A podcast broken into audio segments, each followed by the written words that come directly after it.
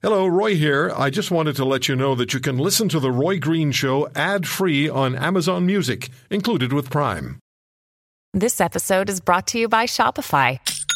Forget the frustration of picking commerce platforms when you switch your business to Shopify, the global commerce platform that supercharges your selling wherever you sell. With Shopify, you'll harness the same intuitive features, trusted apps, and powerful analytics used by the world's leading brands. Sign up today for your $1 per month trial period at shopify.com slash tech, all lowercase. That's shopify.com slash tech. Welcome, to the Roy Green Show podcast. Mr. Sajjan is in the news as well. Global News is reporting, and here's the headline. Sajjan refuses to say whether he knew 2018 Vance complaint was sexual in nature. Let me just read a few lines. From the Global News story that is moving now, Defense Minister Harjit Sajjan refused to say whether he was aware of the sexual nature of the misconduct allegation against General Jonathan Vance that was brought to his attention in 2018 despite being asked five separate times whether he was aware of the sexual nature of the allegation, Sajjan refused to give a clear yes or no. Quote, I don't have much details on that, end quote, Sajjan said during the interview with the West Block's Mercedes Stephenson on Global Television. Global News first reported in February that an allegation of inappropriate behavior by Vance was reported to then military ombudsman Gary Walbourne in 2018.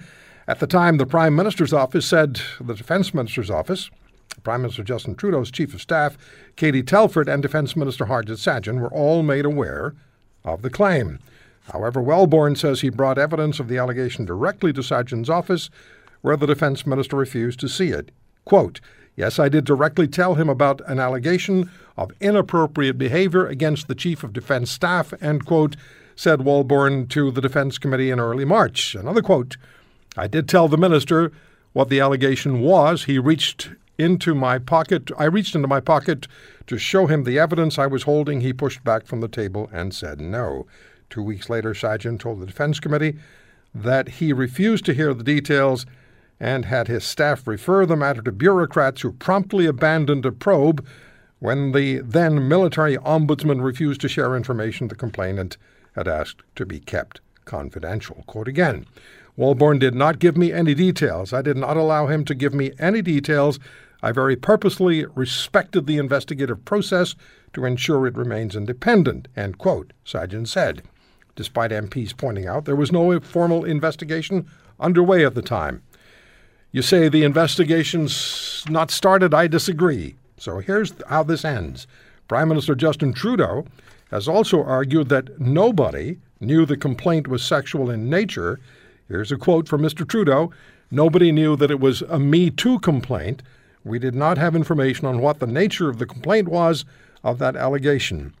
However, documents obtained by Global News under access to information laws showed that on the same day his office asked bureaucrats to open a probe, bureaucrats had been informed the allegation was about, quote, sexual harassment, end quote, and were referring to it as such in emails. James Bezan is the Conservative Party of Canada defense critic. Mr. Bezan, welcome back to the show. So the defense minister wouldn't answer yes, wouldn't answer no. What do you say? It's disappointing that uh, Minister Sajjan continues to to dance around this issue when the world knows that he was told this was a complaint of sexual nature. In fact, he was offered the evidence from Gary Walbourne, our former uh, defense ombudsman, and Minister Sajjan pushed it away. And we also know that he told Zita Astravas, who was his chief of staff at the time, who then told Katie Telford, who is the chief of staff to uh, Prime Minister Stephen or Prime Minister Justin Trudeau. And Katie then asked her staff, Elder Marques, who was at committee uh, just over a week ago, who talked about this being sexual harassment. All the communication between the Prime Minister's office and the Privy Council office all referred to Jonathan Vance's allegations as being sexual harassment. So for the Liberals to say anything else is a lie. So the Defense Minister, to quote you, uh, when he refused to say whether he was aware of sexual nature of the misconduct allegation against General, uh, General Vance, that was brought to his attention in 2018. Again, despite being asked five separate times whether he was aware of the sexual nature of the allegation, Sajjan refused to give a clear yes or no. Quote, I didn't have much details on that, end quote. You're saying he's lying. He was told what the uh, that there was an email. He was told that it was sexual harassment he uh, is, is, trying to cover up the fact that he didn't take the appropriate action, which was to take on that evidence and then deal with it properly. Start an investigation, which has the Minister of National Defense. He can do. He could turn that over to the to Canadian Forces National Investigative Service. He could have turned it over to a board of inquiry. He could have gave it to outside sources such as the RCMP. But instead, they have been covering this up for three years and this story broke three months today, Roy. And here we are still dealing with them trying to cover up what they did and didn't do. Okay, I want to go back to what you said a minute ago, because this story is developing today. When Mr. Sajjan, the defense minister, told Mercedes Stephenson, quote, I didn't have much details on that, end quote, after he was asked five separate times whether he was aware of the sexual nature of the allegation, and not refusing to give a clear yes or no. I want to go back to what you said. You're saying he lied.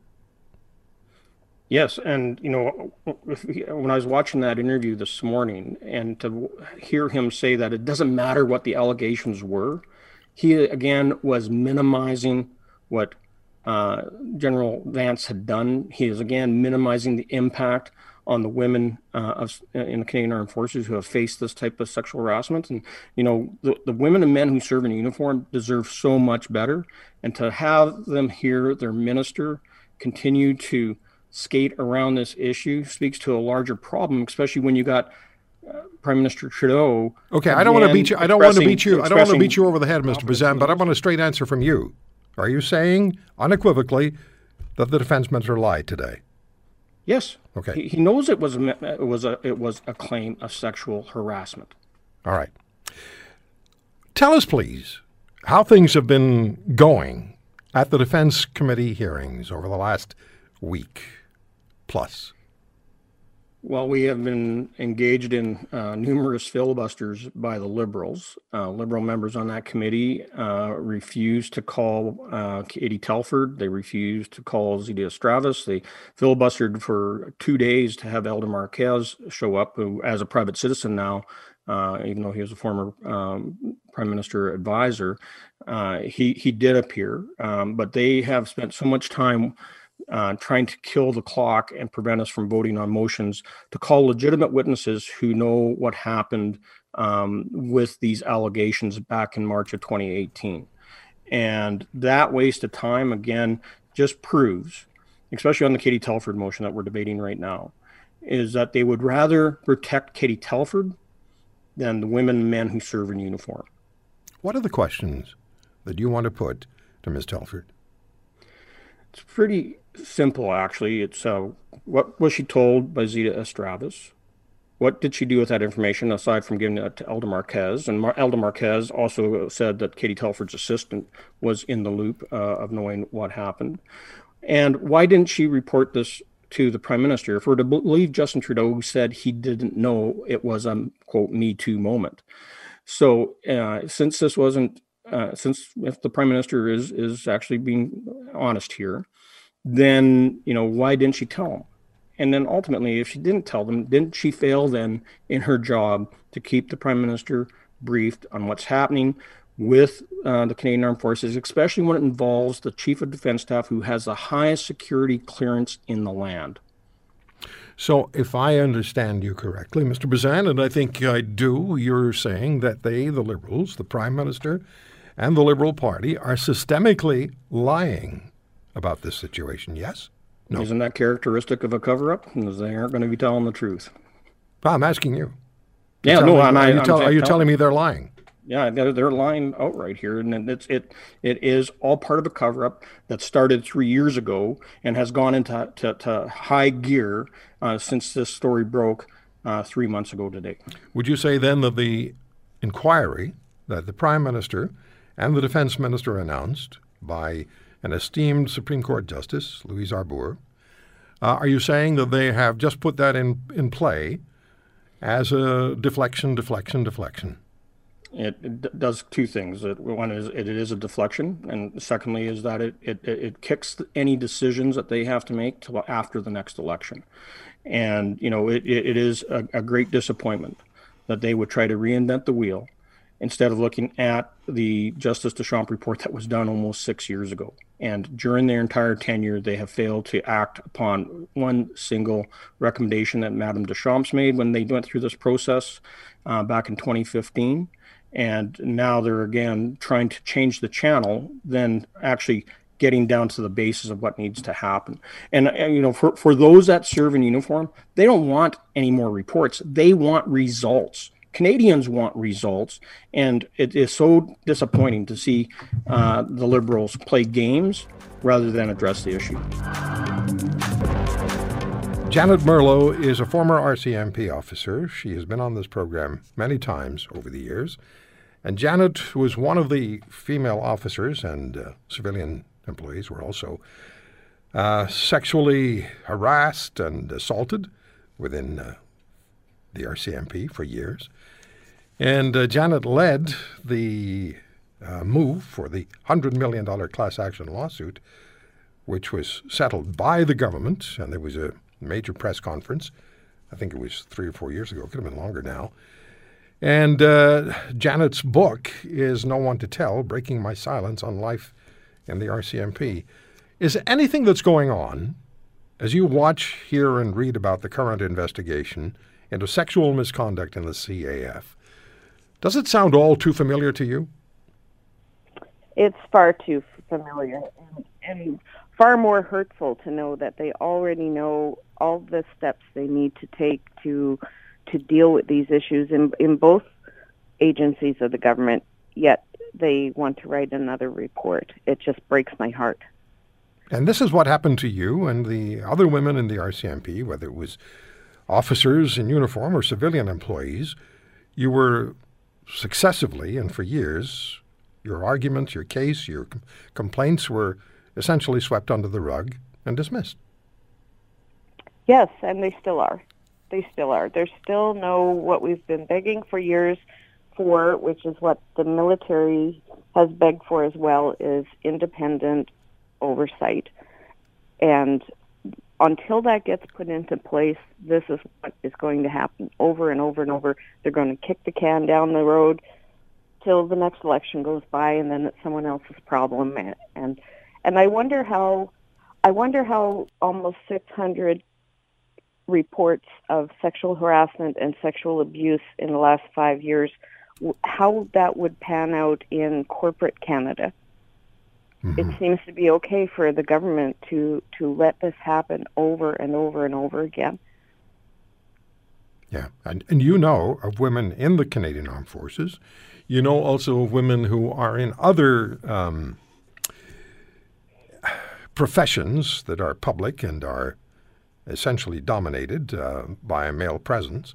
You know of other women who've also faced that the sexual misconduct, the se- sexual harassment, and sexual assault.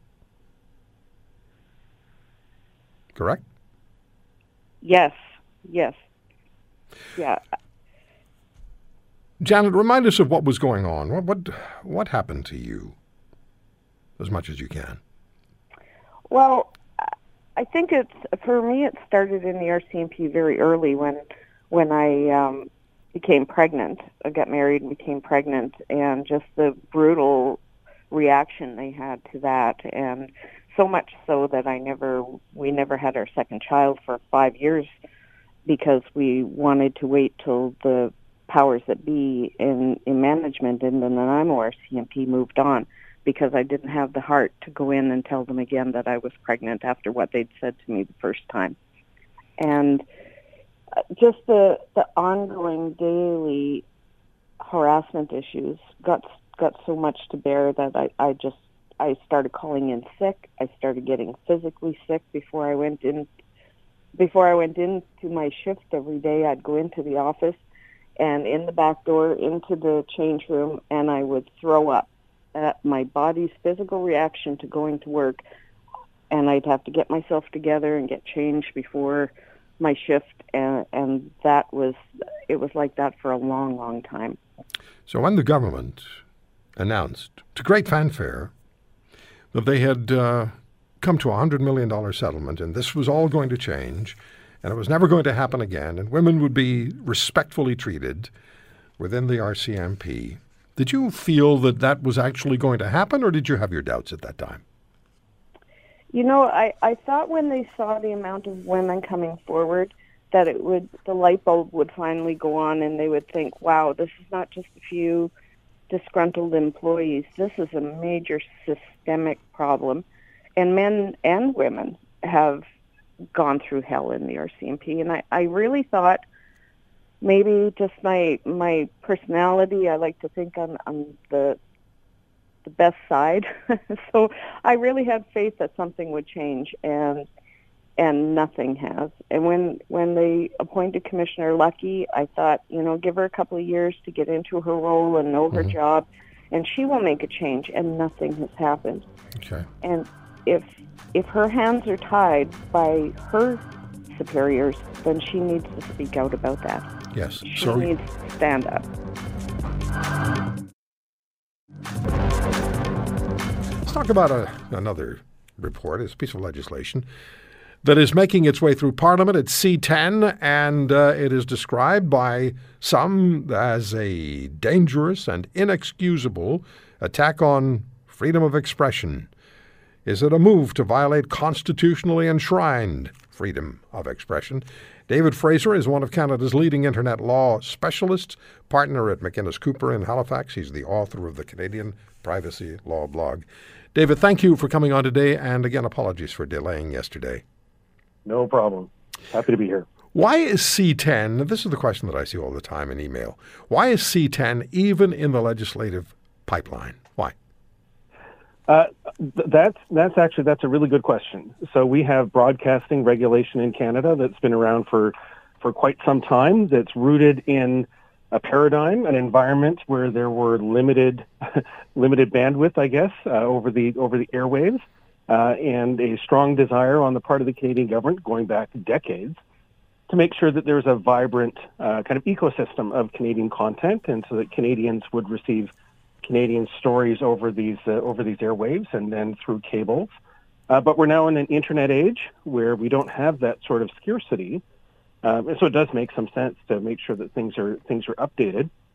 Um, but in in some ways, C10 kind of came uh, out of the blue in the sense that the CRTC, which is the main regulator in this area, has said in the past that they have the authority under the Broadcasting Act to regulate what are called over the top services like Netflix and, and things like that, but have chosen, I think wisely, not to regulate them because, in fact, when you look at them and their and their progress, um, they've in fact not presented any particular problems, and have created and have presented to Canadians a lot of Canadian content. But now we have a government, and particularly a minister, who seems to be um, focused on kind of going after the quote internet giants unquote. Um, I, I, would imagine that he thinks that there's a lot of uh, a lot of votes to be had from that, and I think that there's also a number of entrenched players in the Canadian kind of broadcasting system that would like to see companies like Netflix and others kind of pay into the big funds that traditional broadcasters have to in order for the creation of, of Canadian content. And rather than having what would be kind of a, a once in a generation, super important, deep involved conversation involving all the stakeholders to say, look, how do we recast this for the internet age? How do we recast this for the streaming age? Is this necessary?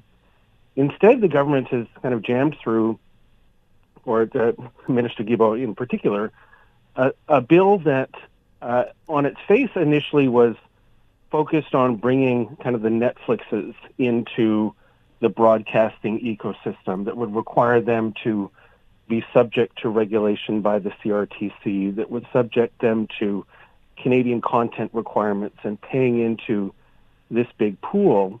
But consistent with their really bad approach to public policy in all things internet concerned, they've opened it up so that it in fact puts forward the possibility of regulation of every little bit of audiovisual content that goes through your through the internet to your smartphone, to your tablet, to your computer that deals with that has the potential to deal with kind of all streaming services like Netflix, for example, and Crave and things like that, but also podcasts, audiobooks, the little videos that I post to Facebook from time to time, the streams that my church puts up every Sunday so that it can reach members of the congregation who are self-isolating. So a dramatic recasting of it. And then on top of that, uh, in the bill as it was initially presented, it expressly said, and this was an important part of the charter statement, that it did not apply to user generated content. And that was removed in the past little while. Uh, and so the bill, as it's going forward and is being supported by the Liberals, the NDP, and the Bloc, uh, includes the possibility of regulating all that user generated content. And you think, really, is TikTok the same as CTV, the same as Rogers Cable? as your kid's silly dance on TikTok require the, the, the amount of regulation and even the possibility of regulation so it, it, the, big broadcasters. Yeah, it, it's it starts to sound uh, complicated and scary at the same time. and so the the question then becomes for the for the average person, how does this potentially affect me? Where's this going? How could this affect my freedom of expression? I'm just reading a tweet from you. Any limitation on this expression right has to be justified as a reasonable limitation prescribed by law that is consistent with a free and democratic society.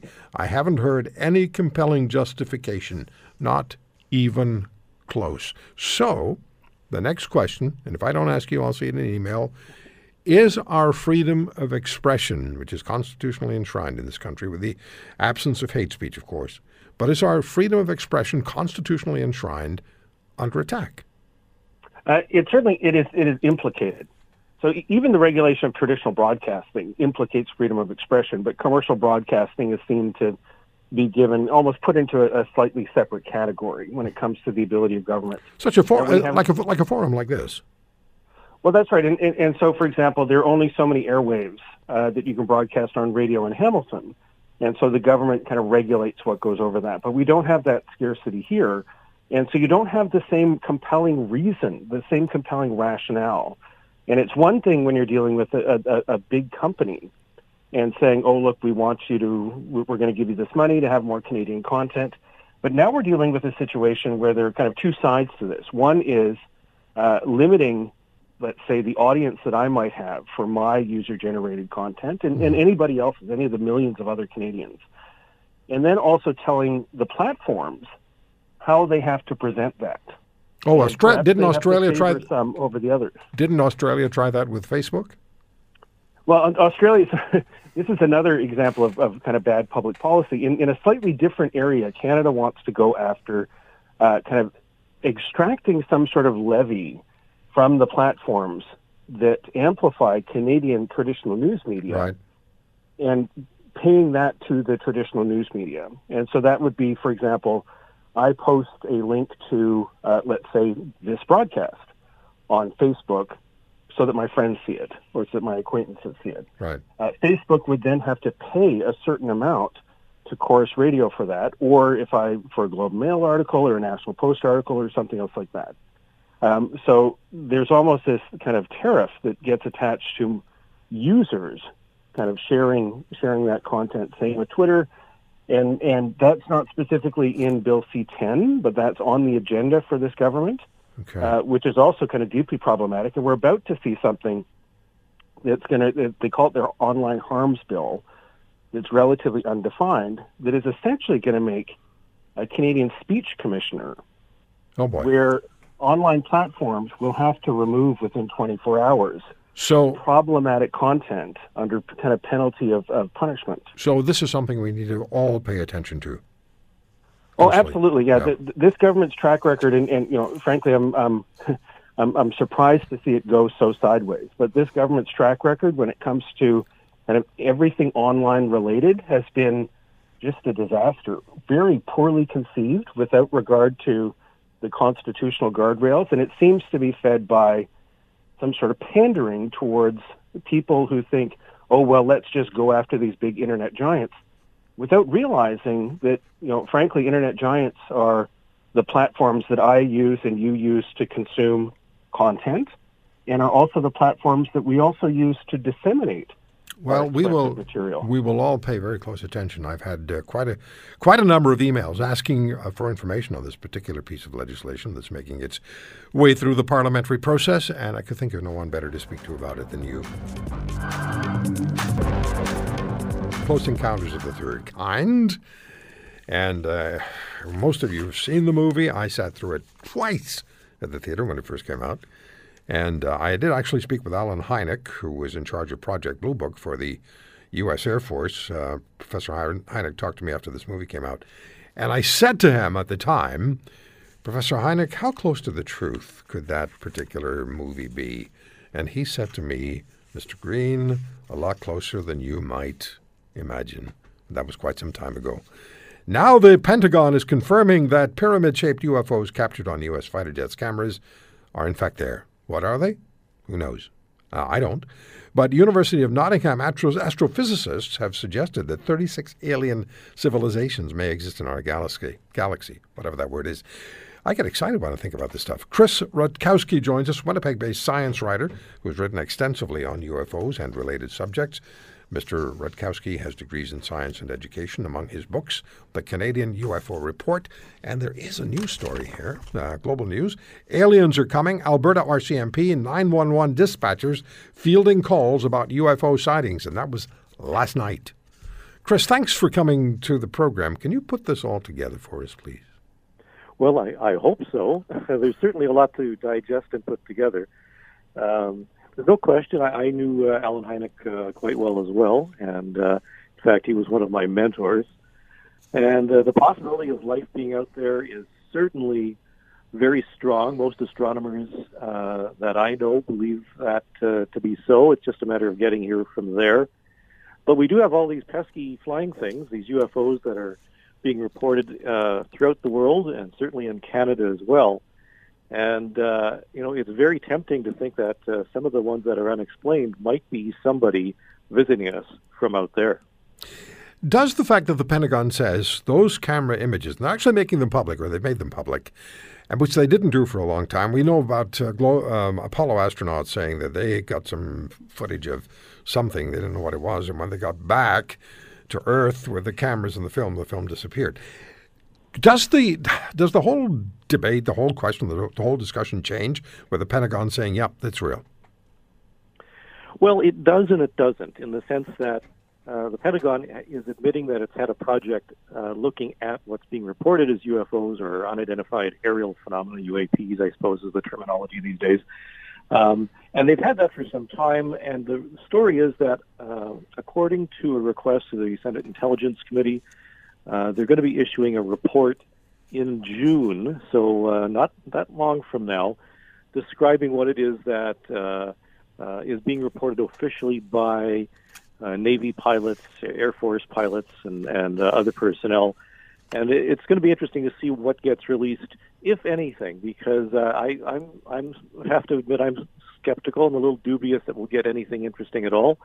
Um, there's going to be some redactions in there uh, and maybe it'll even be delayed. So, but it'll be interesting to see what happens exactly because we do have reports now, as you mentioned, the videos, we have photos, uh, and the the Pentagon is actually being very cagey. They're they're not saying that the what's being seen in in these videos and photos uh, is necessarily unidentified. They're saying these were uh, obtained during its study of unidentified flying objects. So, uh, you know, in fact, the, the this pyramid shaped thing that everybody has probably seen now uh, well, I even had a fellow from New Brunswick uh, uh, post a, a video of something very, very similar because the, the triangular, it's not really pyramid because it's in two dimensions, but it's a, a triangular shape that is actually an artifact of the imaging process. In fact, all the other stars turned out to be pyramid shaped as well when you zoomed in on them. So, you know, there's we're really puzzled as to what's going on, and hopefully the Pentagon will clear some of this up.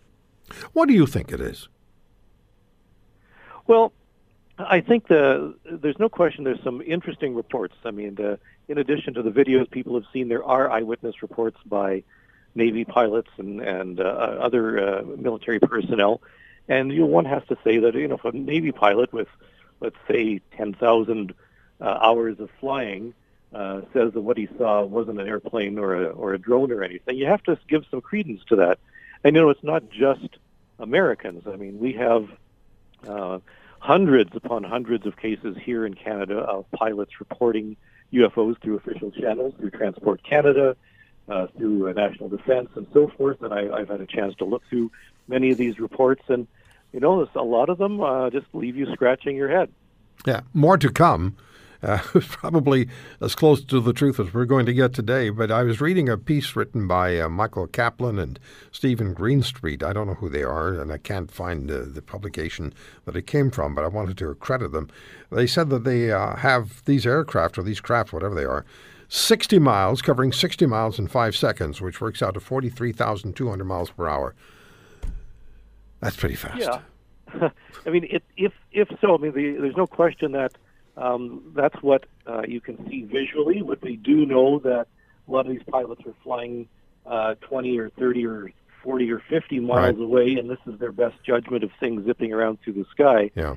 Um, it, it would be nice if we had, you know, a little more verifiable instrumentation. I would have to say, where's the radar return that matches those observations and the Okay. videos and and so forth? I I, I need more information, but it, it, it's no question, it's it's confounding. Thank you for listening to today's podcast. If you want to hear more, subscribe to The Roy Green Show on Apple Podcasts, Google Podcasts, Spotify, Stitcher, or wherever you find your favorites. And if you like what you hear, leave us a review and tell a friend. I'm Roy Green. Have a great weekend.